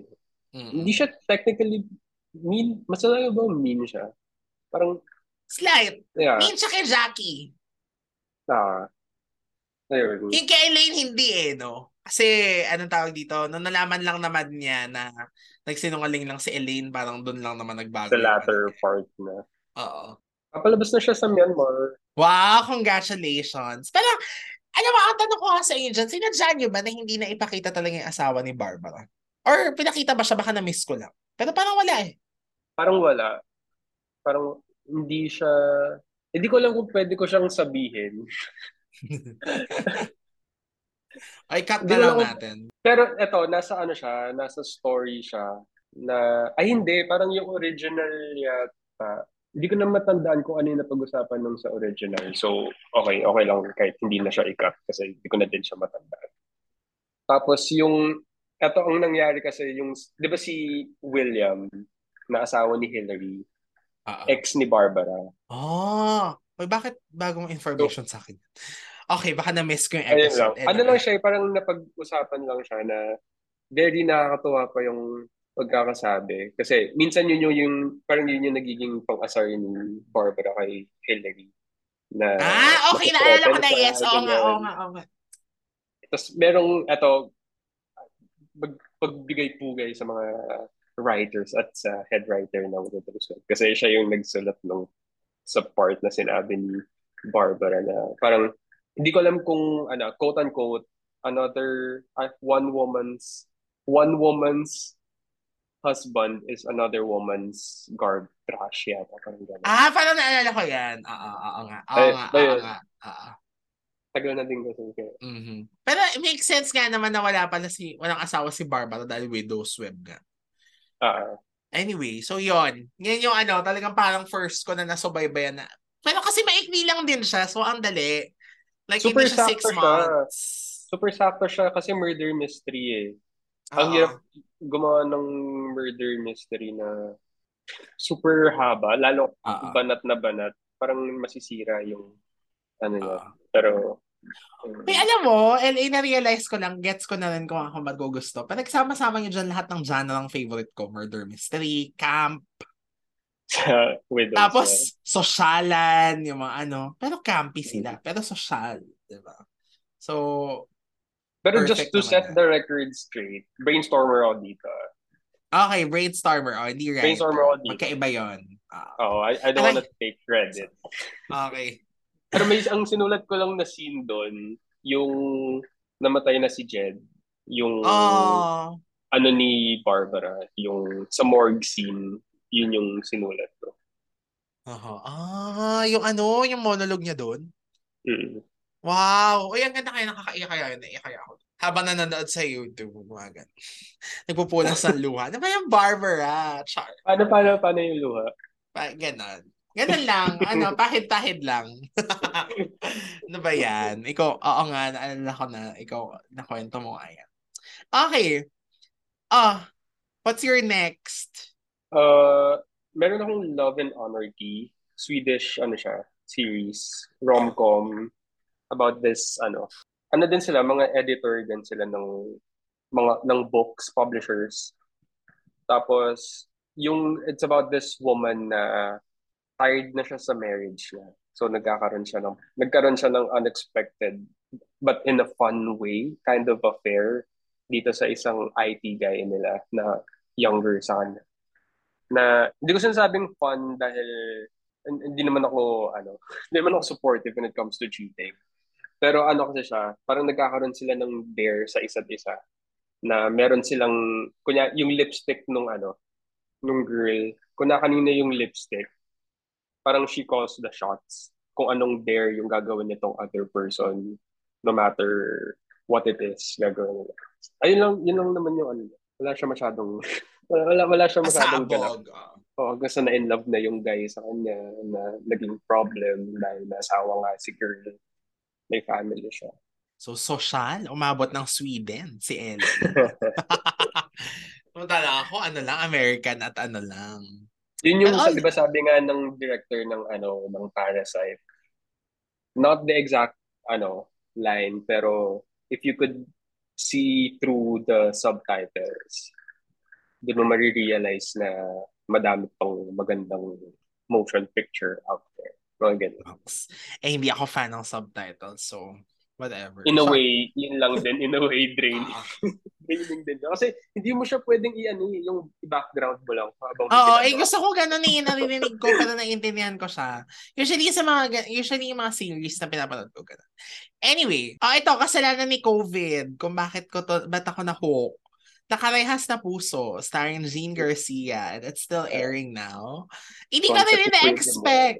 Yes! Nako, may message ko kasi Kuya Jim. Sinasabi ko sa kanya ang ganda ng show. And alam mo, ang trivia dito sa Nakarehas na Puso, for me ah, as a viewer, kasi di ba usually dalawa ang omnibus plug ng GMA. Yung talagang inifortan na omnibus plug and then yung mga titles. Tapos nung nagsulat ako about it, tapos nabasa ko yung parang logline. Usually kasi pag pinapadala yung PR, may logline yon na yun lang, yun, ano lang, one sentence lang about the show. So doon pala na-curious na ako, sabi ko, uy, tas afternoon prime, eh syempre po, alam niyo naman na, na basta pang hapon, ako ay viewer talaga, ABS and GMA both yan. So sabi ko, oh shucks, magandang concept nga to for afternoon, ganyan. So doon pa lang, na-curious na ako. Tapos nung nakikita ko na yung trailers na, ah, okay, gets, ganyan. Pero yun nga, dahil hindi na ako masyadong nanonood ng TV. Kasi busy ako mag-work ng time na yun. Tapos usually may mga live ganyan. But since nag-resign nga ako at napunta sa Kumu na wala namang ganun. So, nagkaroon na, pwede ko na siyang gawing background noise. Tapos, nung nagka-COVID ako talaga, syempre wala naman ako magawa, di ba? So, nood-nood ako. So, itulog ako usually nga talaga kasi nga, tinutulog ko. Pagdating ng 4, ako nagigising. Tapos, yun yung palabas sa TV, parang last, siguro mga last two bodies ng Return to Paradise na hindi ko rin naman masyado nang, na- so, parang naka-play lang siya. Tapos yung nakarehas na puso, halos kaka-start lang noon. So, naiintindihan ko pa siya, parang nakaka-catch up ako. Hanggang sa, walang yan, nahook ako. Nagja-jog, alam mo, sabi ko nga magbabago na ako, mag-walking ako ng ganitong oras. Ayun, dalawa o tatlong beses na ako nag-walking kasi hindi ko siya ma-miss. Tapos naisip ko nga, pwede naman sa YouTube. Pero syempre, wala na yung fun, wala na yung magic na kaya ako nanonood ng TV because of it. Tapos, ayun, so, habang nire-record natin to, yung week na Omere last week, yung nagkaaminan na, na si Gina, ay yung character ni Jean ngayon na maganda na, ay yung dati nilang nanay. So, cry-cry habang nanonood. Ano ba yan? Nakakais. Saka ang gagaling, ang galing kasi ni Jean, ni EH, saka ni Vanessa. Okay din naman si Michelle. Maarte siya. Mag- Dalang-dala niya yung maarting role ni Doris. Nabibuisit ako kay Doris. Tapos, alam mo, ano ha, anong tawag dito? Hindi ko naman, hindi ko naman, anong tawag dito? Yung parang si Leander Baldemore. Siyempre, parang, malay ko naman sa kanya, di ba? Basta pinapanonood ko siya. Pero parang dito, parang nagkaroon siya ng charm sa akin. Parang ano siya, naging Christopher De Leon siya sa paningin ko. Ganong level. Yung parang, oh my God, ang ano, ang pogi naman nito. Tapos, pinag-aagawan siya. Tapos, kinikinig ako sa kanila ni Jean. Tapos si Claire, kasi super binabash si Claire sa ano, di ba, nagbabagang luha. So, I think hindi siya pang kontrabida. Parang mas bagay sa kanya to kasi nag-shine siya. Lalo na dun sa ano, yung nalaman na niya na ano, na mommy nga niya, si Jean Garcia doon. Parang grabe talaga yung iyak niya. I guess, siguro, baka meron siyang real life hugot. Ang ganda. I mean, noong una hindi pa ako masyadong believe dyan kasi love ko naman ang mga shows ni Derek Hill Tejada. Kaya lang, yung mga minahal kong shows sa kanya noon, parang ganun pa rin yung itsura. Gets? Mm. Hindi ko naman nilalait ah, pero basta ganun yung look pa rin. Yung parang hindi masyadong nag-evolve. So, yung mga shots, ganyan. So, parang okay lang. Pero, yun nga, na, yung nakarehas na puso, yung kwento ng nakarehas na puso talaga. So, ah, di ba, love your own. Sorry, wala ako masyadong ABS kasi nahahabaan ako sa mga shows kasi like, kunyari, A Family Affair, I tried. Ano yung bago A Family Affair? The Broken Marriage Vow, hindi masyado. Hindi ko din alam kung bakit. For some reason, yung pa yung hindi ko pinanood. Too, Too good, to good. be true, hindi ako masyadong mahilig sa rom-com. Darna. Darna, ayun. Ano, in fairness naman, subok pa rin naman. I, I, I mean, sumubaybay naman ako pero hindi na rin kasi sobrang, ano. Yung Maria Clara din naman, intattempt ko. Kaya ako nawala ng Darna pero hindi nabitawan ko na rin. Ang hirap kasi pag 8 o'clock, guys. Kumakain pa lang ang mga tao niya na kayo naghuhugas ng plato. So, ang hirap niyang, anuhin, kapitan. Kaya, Pero dapat habang nanonood ka sa TV, meron ka din, nagsistream ka din. Ang problem kasi sa labas, ako lang kasi yung merong cable. I mean, yung antena. Sa labas kasi wala. Tapos, eh, in fairness, meron naman nga naman kapamilya online live. Tsaka ano, kaya lang nahirapan ako. But, tsaka gusto ko pag kumakain, click yung pinapanood ko. Hindi ko alam kung bakit. Siguro kasi dahil kabisado ko na siya. Tapos kakain ako. So, gano'n. So, All about comfort. Ganun. Um, Tapos yun nga, mano po, Legacy 1 and 3. Yung 2 hindi kasi rom-com din. So, see, may issue talaga ako sa rom-com. Wala eh. Hindi ako kinikilig. Char! Eh, just lang. yun. Okay, so yun yung mga Tagalog ko na presently airing, ha? Oh, ikaw. Ang last ko na lang na ano, na foreign, Dubai Bling. Kasi Arabo.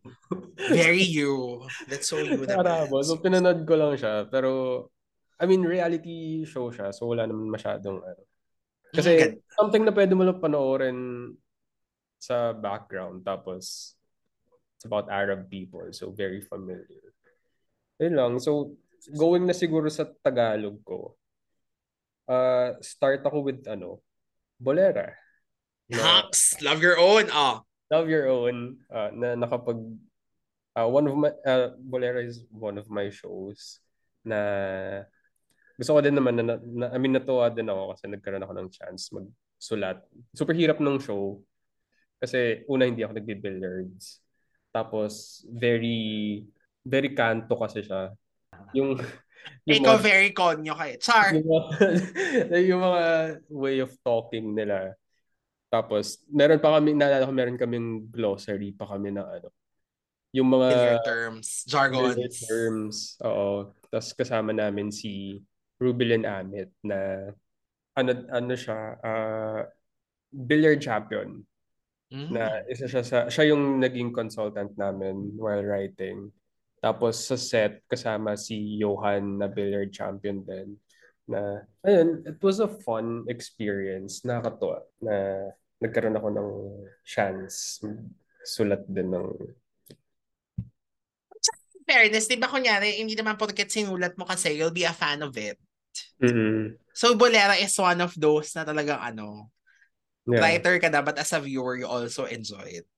Yeah. Tsaka ang ganda ng visuals niya. Kudos din naman kay ano, kay Direct Dome. Dominic Zapata yan eh. So, Na super ganda na. Alam mo yung parang he he was able to make billiards fun and interesting. I mean, ako for someone like me na hindi naman ako fan ng billiards.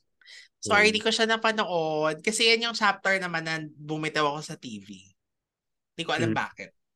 Ano siya yung na busy na ako with life. 2022? Mid, di ba? Parang mga May. Alam mo, isa ko na miss pala. I can see you alternate. I mean, ah. ano siya ha? Like, hindi ko siya sinubaybayan dahil na ano ko. But, kasi siya yung pre-programming ng Mano po One. Tapos parang na-enjoy namin ni Carol na, oh my God, nagpapalit-palit sila, ganyan. Pero, medyo blur, hazy na siya sa akin. Like, may mga naalala ko eksena. Pero, for, pero, at some point, nasubaybayan namin siya. Kasi nga, maikli lang din yan eh, di ba? Tapos yun nga, pre-programming siya ng Mano po One. So, anong tawag dito? So, aantayin ko, di ba? Yun. But, so yun yung mga presently airing ko. Ang nas, ang talagang mga sinubaybay sa ABS, ang mga nasubaybayan ko ay mga luma. Kasi, okay, ito na naman tayo sa Kapamilya Online Live. 12 a.m. May kapami- yung Kapamilya Online Live na pang international, 12 a.m. siya pinapalabas dito. Tapos itong show na to talaga, sobrang, sobrang, sobrang tagal ko na siyang hinahanap. Like, hindi siya ina-upload pa sa Jigny TV, wala siyang clips on. Parang click, ganun yung feeling. Yung wala siya sa YouTube, walang pirata, walang kahit ano. Mm. Marinela ni Camille Prats, Shaina Magdayo at Serena Dalrymple. Buhay ka na nito, 1999. Pero hindi pa tayo ganun Ah. ka-mature. So. Four. Four years old. ako, ano, four din ako yata yan. Oo. Four turning five. So, yun.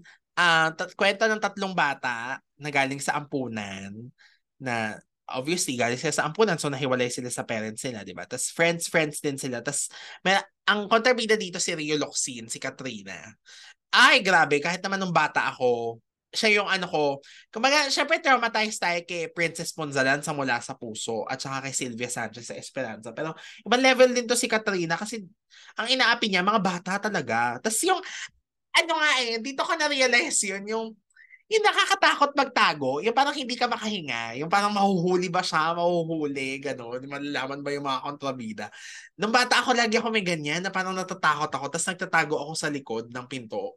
Hindi ako nanonood na, shucks, mahuhuli pa sila, parang nakakatakot. So, dito ko yan sa Marinela na feel pala. Tapos, ang naging pangit lang na effect sa akin sa kanya, napanaginipan ko siya, nakasama daw ako sa cast, tas kinidnap kami ni Rio Locsin, ganong level. Ganong level ako na-attach. Eh kasi nga, yun nga yung pinapanood ko bago matulog, di ba? So mali pala yun. Hindi pala siya Ano tama. yun? Ang immersive yung experience.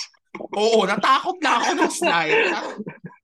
Kasama ko si Camille Prats na bata, tapos nakakulong kami. Yung hindi kami makalabas ng bahay kasi nandiyan si Tita Katrina sa labas.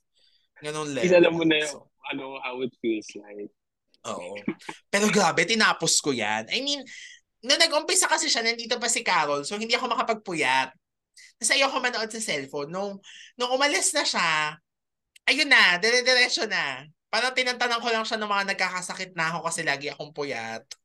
Mm. Pero, tapos nakakatawa yun kasi nag-ending yan, last, magla-last day din ako sa PEP. So parang, uy, sabay kami ng Marinelang nag-finale. Ah. So, yun. Natapos ko naman siya. Naloka lang ako sa mga nangyari. Pero, ang hirap kasi more, than- parang 5 episodes a day kasi maikli lang siya eh. I mean, parang 18 minutes lang or less per episode. So, eh, kailangan mapunan nila yung 12 to 2 a.m. na time slot. So, dati 5 episodes, tapos parang dumami. So, okay. Yun. So, Marinela. Yun ang, in fairness, yun ang ano, mas sumaybay ang, parang mas masasabi kong mas naano ko siya kaysa sa Widow's Web, sa Mano po. Kasi ito, Gusto ko nga lang i-ano, i-bring out. Kasi, di ba kapag uh, nagka-come up ako ng concept, gusto ko lang sabihin, kay Jimpy ako nagtatanong ng, may ganito na bang, ano, ng, may teleserye na ba na ganito yung kwento? ah, So, sa super sa dami niyang napapanood na, ano, parang halos la- lahat yata ng teleserye that ever Grabe. existed. parang Grabe naman. alam niya. Hindi naman sobra. Pero yung mga plot, oo. So yun, Marinela, ang una ko, throwback list na ito. Pero siya talaga yung my gosh. Hanggang dulo talaga. Hindi rin ako makapaniwalang natapos ko siya. Okay, o ikaw, after Bolera. Ang last ko na startup. Yes, love your own pa Love rin. your own. Love your own pa din. So, super dami nung pinagdaanan sa startup na it, it was a long process. Pero nakakatuwa na kasi kakatapos niya lang din. So parang naka naka-rouse na. Parang yung ma- makikita mo yung parang pinaghirapan nyo na maganda yung kinalabasan, then maganda siyang natapos. Eh, but congratulations, of course, for the successful run of startup. Um, ako towards the end, nasubaybayan ko rin yan na nagkaroon na ng Mano Potri. Yun lang. So, thanks talaga to Mano po, yung pre-programming na susubaybayan ko dahil sa kanila. Pero congratulations. Ay, okay naman siya, maganda naman yung show. Yeah, maganda I mean, naman siya. Ang hirap gumawa ng adaptation ah. So, True. congratulations. Saka may commendation ng ano from the Korean production. Yes, congratulations. Korean Sa haba ng pinagdaanan nyo sa show, ang daming mga sinabi ng mga tao. Sa online, di ba, may mga blind item, ganyan. Pero, Mm. di ba, na-prove wrong naman. So, Yeah. Congratulations sa startup. Thank you. Yun. So, last mo na yon sa mga pinanood mong series? Oo, yun na yung last ko. Oh my gosh! Ako may ilan pa. Okay, ano, i-rundown ko na lang to. Kasi hindi ko rin naman sila mga sobrang natapos. Pero nasubaybayan ko, like, araw-araw. Gimmick. So, kanina gimmick the reunion sa movie. Yung unang gimmick naman. Ito naman yung ano. Pero hindi ko pa siya natuloy uli. Basta after ng work sa Como, yan na yung panonoodin ko. 5 p.m. ganun. Tutuloy-tuloy ko siya. In fairness, natapos ko naman yung one year. So, yung second year, yun yung medyo tinutu- itatry kong ituloy. Hindi ko na alam bakit ano nangyari sa akin. Pero sinim- sinimulan ko kasi siya this year lang. Last year pa yun in-upload, pero sinimulan ko na siya this year. Tapos, yun naman, nagtuloy-tuloy pero putol-putol. Next, pumalit sa Marinela kasi nangumiti ang langit. Pero syempre hindi ko na pinanood yun kasi napanood ko naman na yun. Tapos pumalit doon ang Munting Paraiso. Ito rin, sobrang tagal ko na nitong hinahanap.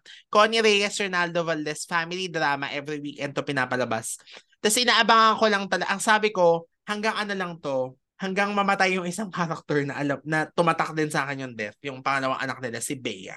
Kasi, basta tumatak siya sa akin kasi napanood ko siya mismo sa TV yung mga nangyari. Tapos inaantay ko lang yung episode na yun. Sabi ko, bibitawan ko na to kasi hindi na nga healthy yung 12 a.m.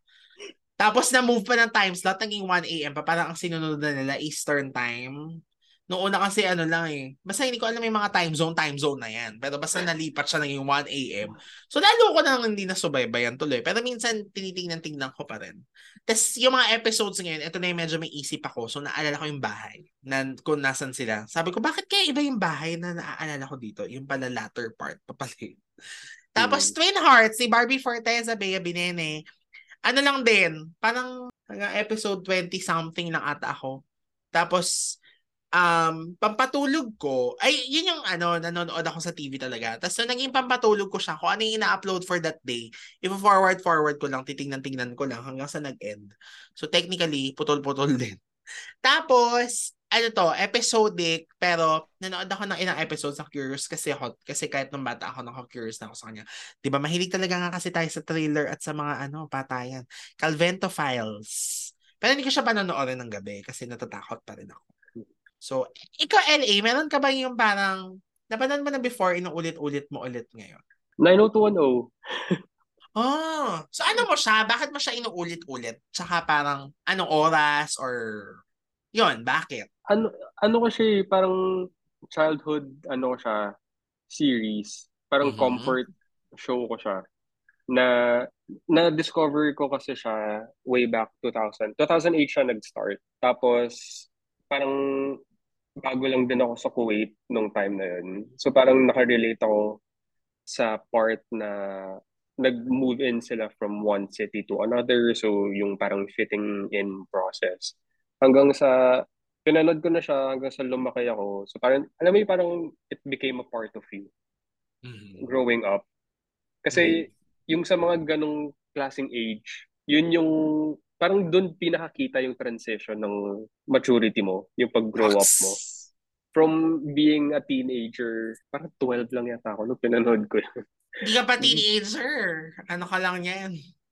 Preteen. Preteen. Ah. So, from that age, hanggang sa naging ay, full-blown teenager ka na. Ayun, naging part of you na siya. Tsaka, alam mo yung may, may transition din kasi sa life. Ah. na napanood mo siya, life was good, tapos naging transition. Alam mo, yung parang kasama mo siya sa hirap at ginhawa. yung ganun. So parang kapag uh, pinapanood ko siya ulit ngayon, parang gusto ko lang mabalik yung parang identity ko nung, nung bata ako. Yung ganun. Mhm. Gets. Same feels kaya nanonood din ako ng mga luma eh. Pero ang ganyan ko ay click.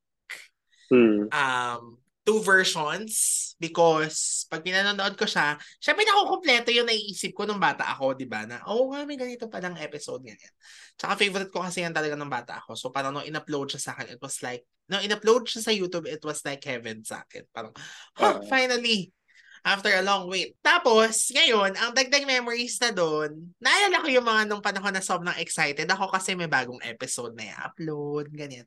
The same way na excited ako pag magsa-Saturday kasi may click na ulit. And yung isa ay Friends. Late fan ako ng Mm. Friends. Alam mo naman yan, 2020 lang naman. Pero, baka natalo ko pa yung ibang, na, ibang original fan ng Friends because since 2020, na una ko siya pinanood, hindi ko na siya tinantanan until now. Hanggang ngayon. Alam mo yun So- nga yung isa, madadagdag ko yun kasi kasabay nung pag node ko nung 90210 ay may Vampire Diaries. Tapos kasama yung friends. Tapos kasi gusto ko lang ibanggit din muna na kasi 'di ba fan ako ng 90210. Tapos nalaman nung mom ko na pinapanood ko yung 90210. Eh fan siya ng Beverly Hills Mm, 90210. the original. Yung original. So, parang nagkakaroon kami ng parang may meron siyang superiority complex. Mas maganda yung original Friends. Yung may mga ganun. Tapos, super fan din siya ng Friends. Like, she has like com- the complete DVD set. So, dun din, pinapanood ko na din yung ano, yung Friends. So, parang napanood ko na siya way before itong recent pag ano ulit, pag boom ng ng Friends. Although, super tagal na niya. Alam yung may mga hindi ka na hindi ka na matandahan. Tapos parang yung pinaka natatandaan mo yung mga first parts. Nakatuwa siya mga comfort comfort shows. Ayun nga, pampatulog ko siya kasi para kasi nga coming from Marinela na napanaginipan ko na, na nakidnap ako. ganyan. Iwas anxiety. Oo, yung parang at least, okay. Hindi, tsaka kasi yung, nung nanood ako yan, ang daming problema sa life. Like, pandemic siya, Hmm. tapos lumipat ako ng bahay. So, parang kailangan ko ng comfort. So, nung na-discover ko siya, ang saya-saya. Na parang, shocks, meron ako anim na friends. Kaya di ko sila kasama, pero pinapasaya nila ako tuwing gabi, tuwing matutulog ako Yeah. after ng stress ko sa work. Ngayon, hindi naman nag-as stressful as before, but yung parang ano lang, nasanay na ako na sila na yung kasama ko bago matulog. na, parang they become a part of you. Oo. Tapos tatawa lang ako. Tapos, alam mo, nakakatuwa kasi every nood ko, meron akong bago magiging favorite na mga eksena. Like, yun ang inuulit-ulit ko. I don't know if you remember this part. Yung si ano, si Rachel tinitingnan yung photos nung wedding ni Ross kay Emily. Tapos, di ba, Hmm. siya, ginaganon-ganon lang niya yung parang bara-bara na pagtingin. Tapos, syempre si Monica na stress kasi ayaw niya na may, siya. ano, na may bakat ng daliri Ah, tapos malulukot yung edges, ganyan. Tapos ang ginawa ni Rachel, ano, yung, ano siya sumigaw, oh my God, tapos ganyan, ganyan. Tapos dinilaan niya yung picture. Tawa ako ng tawa talaga. As in, tawang-tawa talaga ako. Basta laging may ganun. Yung parang every rotation Hmm. ng ulit ko sa kanya. Although, third pa lang naman kasi, nagkaroon ng time na na-stop ako, pero yung stop na yun, hindi ako humintong manood ah. Like, mamimili lang ako ng episode na, oh, for this, for tonight, ito yung gusto kong panoorin. Ganyan. Ganon. So, pero itong pangatlo kong ulit ko ng buo, yun yung tumatak talaga sa akin. Tapos hindi ko siya madelete sa phone ko kasi pag gusto ko mag-good vibes, yun yung papanoorin ko. Hanggang kanina, pinanood ko siya, tapos tawa ko ng tawa. My gosh. So, may minsan ang ginagawa ko kasi super favorite ko si Phoebe. Phoebe Aha. talaga ang ano. So minsan magtitingin ako sa YouTube ng compilation ng mga Phoebe scenes. ah, Yan yung minsan nagiging libangan ko. Kaya kaya nakakatuwa din sa ano, yung sa Friends kasi meron akong pinapanood na YouTubers ngayon ah, na kaya sila din yung reason kung bakit super konti ng mga napapanood ko na movies and series. Kasi sila, ano sila, group of young people na, naka, na New Yorkers sila. Tapos nakatira sila sa isang sa isang apartment. So basically parang the sitcom na Friends. Tapos parang alam mo yung parang it's the life na you want to it's the kind of life na you want to live in a city that you love with like-minded people na parang nakakatawa lang yung ano, yung setting. Very reminiscent siya of ano, Friends. Ako naman, nagets ko na yung click tsaka yung friends kasi ang click ay, ang friend, ay, ang click na inspired din sa friends, merong plot doon na magkakasama na rin sila sa isang bahay. Mm. Parang towards the end of batch 1 going to batch 2. Ganun, magkakasama sila tumira. So parang may ganun din. Tapos ganun nga rin yung feeling ko ngayon kasi kasama ko yung friends ko sa bahay. Yeah. So parang Uh, very friends, ganun. Tapos basta nakakatuwa siya talaga. Ewan. meron din kayong smelly cat. Oh, pero hindi smelly yung cat namin. Hindi siya smelly. Tapos may Monica din kami, mga luto-luto. May may Mm. Rachel na palpak-palpak. Ako yun. ikaw yun. ako si Rachel talaga. Kahit sa ang angulo naman, pag basta may group of friends, ako si Rachel na minsan nagiging Monica kasi mahilig ako mag linis ng kwarto ha. Pero mas tinatamad ako so mas Rachel na ata. So yun lang naman, yun lang yung mga ano, paulit-ulit talaga hanggang ngayon yung friends sa click. Yun nga yung gimmick na ta- nabitawan ko pero yung click tuloy-tuloy pa rin ako sa panonood. Oo. ano ba? Hindi ka na nagsawa. Kasi nga, Kasi parang pagka-familiar ka na eh. Parang, di ba, with everything that's going on, quarter life crisis. ah, Tapos, you want something that's familiar to you na alam mong hindi ka masistress, hindi ka ma-anxious. Na, so, babalikan mo yung mga, ayun, yung mga comfort shows mo. Na kahit Yes. paulit-ulit na siya. Pero, ang ginagawa ko, hindi ko pa rin siya sinus hindi hindi siya sunod-sunod na hindi mo I mean hindi siya tuloy-tuloy mong papanoorin kasi ayokong pagsawaan siya. Kasi what if magsawa ako sa show na to? Ano na yung comfort show ko? Wala na akong comfort. Mhm, Yung mga mhm. ganun. Ayun. So parang at ay, idagdag ko din pala yung Dash and Lily. Every Christmas kasi pinapanood ko to every Christmas season. So parang Dash and Lily yung alam ba yung Dash and Lily yung Netflix na series? yes, naririnig ko siya. Pero hindi ko pa Kailangan napanood. siyang panoorin. Parang ikaw din yung nagsabi sa akin yan. Ako din ba? Parang ikaw din. Kailangan mo siyang panoorin. 2020 siya nag, ano, nag-start. Tapos, ayun, parang dun, dun ko kasi nafe-feel yung Christmas vibe.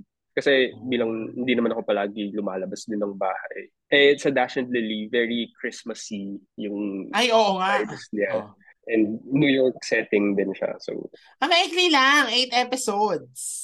mm, So, anong look forward mo sa 2023? I mean, may content ka na ba na looking forward? Pwedeng upcoming or pwedeng mga bagay or mga palabas na hindi mo napanood this year that you would or even previously in the previous years na you want to try na napanoorin sa 2023.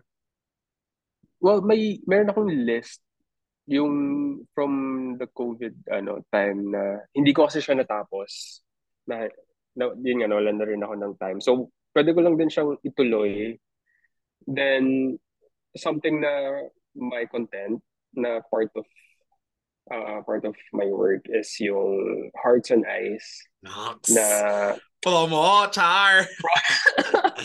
Kung promo na? Grabe. Oh, segue grabe. na Oh. mag-air next year. So, and look, isa pa rin sa looking forward. Kasi, first, first yun, di ba? Figure skating show na. Yes, on dra- na drama, yes. Yun. Nox. Something to be proud of. So, aabangan natin yan. Ako naman, tignan ko yung Netflix list ko bigla. Tsaka nung nag-Disney Plus, yung Disney Plus ko kinancel ko muna kasi hindi ko naman nasulit. So, Mhm. next year na lang uli. So, yung Dash and Lily, ayan, nauna na tuloy. The Revenge! Sobrang gusto ko. Do Re- Sorry, hindi The Revenge. The Do Revenge. Revenge. Do Ayan Revenge. din pala. Kasama pala yun. Sobrang tagal na nito na gusto kong i-ano, yeah. pero nakakalimutan ko. Kasi nga, sobrang napuno din yung schedule ko nung nilabas na to. Like, Sunday, mag-church. Saturday, lalabas with friends. So, nawalan ako ng time to ano. So, parang kapag ka ma- mag, mahiga ako at manonood, manonood na lang akong friends. Kasi nga, patulog na rin ako. Eh. So, di ba, Mhm. friends muna before anything else. Basta Yeah. pag ganito oras, friends na. Yan. Tapos, itutuloy na namin yung wildflower. Yan ang lunch, ano namin eh. Hangout dito nila. Ano, nila sure. Netflix. tinuro ko sa kanila. Tapos, ang ending, ako dapat yung manonood kasi uulitin ko na siya. Ang ending, sila tuloy yung nagtuloy-tuloy. Tapos pinanonood na namin every lunch. Kaya lang kasi nagkaroon ng Disney Plus, tas How I Met Your Mother. Eh, favorite ni Sure yun. So, yun yung nagiging lunch namin. So, kung halimbawa hindi na nila itutuloy, ako itutuloy ko pa rin. Kasi, finally, lumagpas na po ako. Kasi, pinanood yan sa Hook, pinalabas yan sa Hook, tapos pinalabas uli bago mag-shutdown ng ABS. Kung ano yung nahintuan ko, yun din talaga. Kung ano yung nahintuan ko sa Hook, yun din yung nahintuan nung bago mag-shutdown. So, eh ngayon, Mm. nakalagpas na ako. So, baka naman, sana matuloy-tuloy ko na, di ba? And then, ano pa ba? Ang dami ko nilagay sa list ko nung kailan eh. Kasi parang, nagtingin-tingin na ako.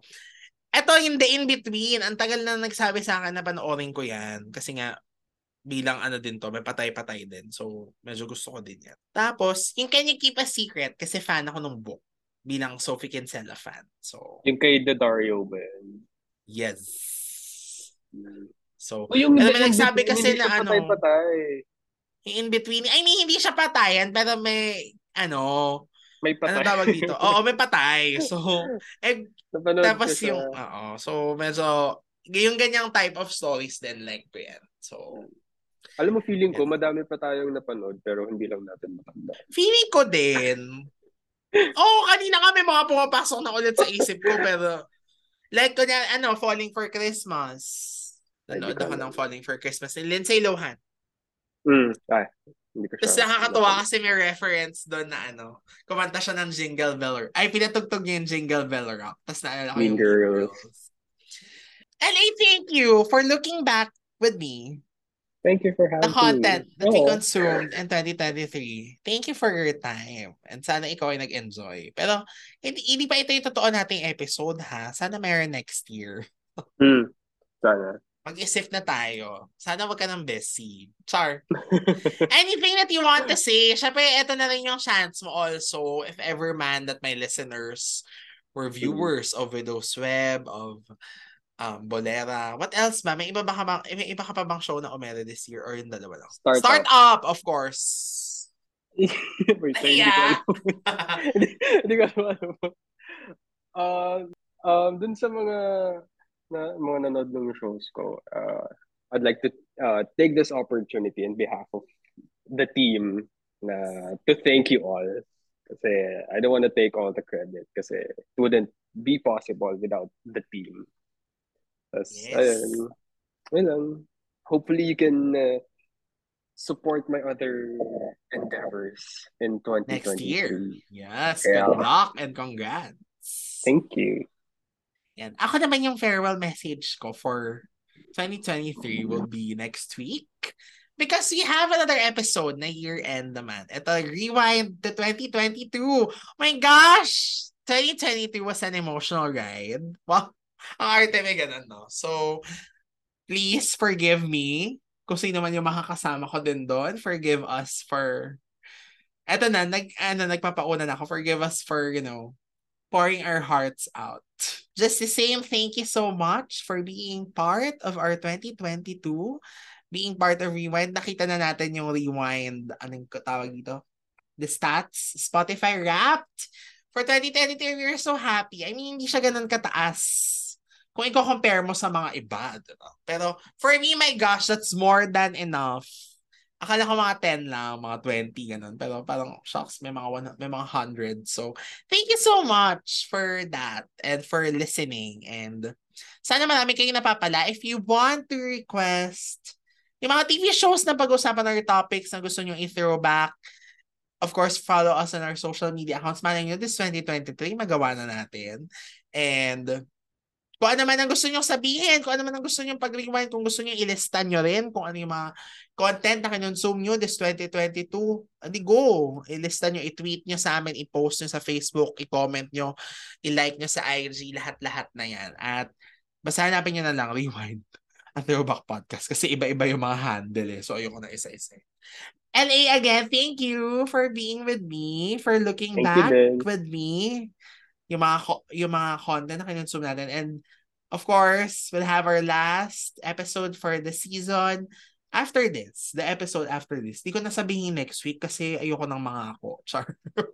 Baka hindi mangyari. But anyway yun na nga. So thank you guys and have a great wine night sa inyong lahat. Happy new merry christmas and a happy new year sa ating lahat. Bye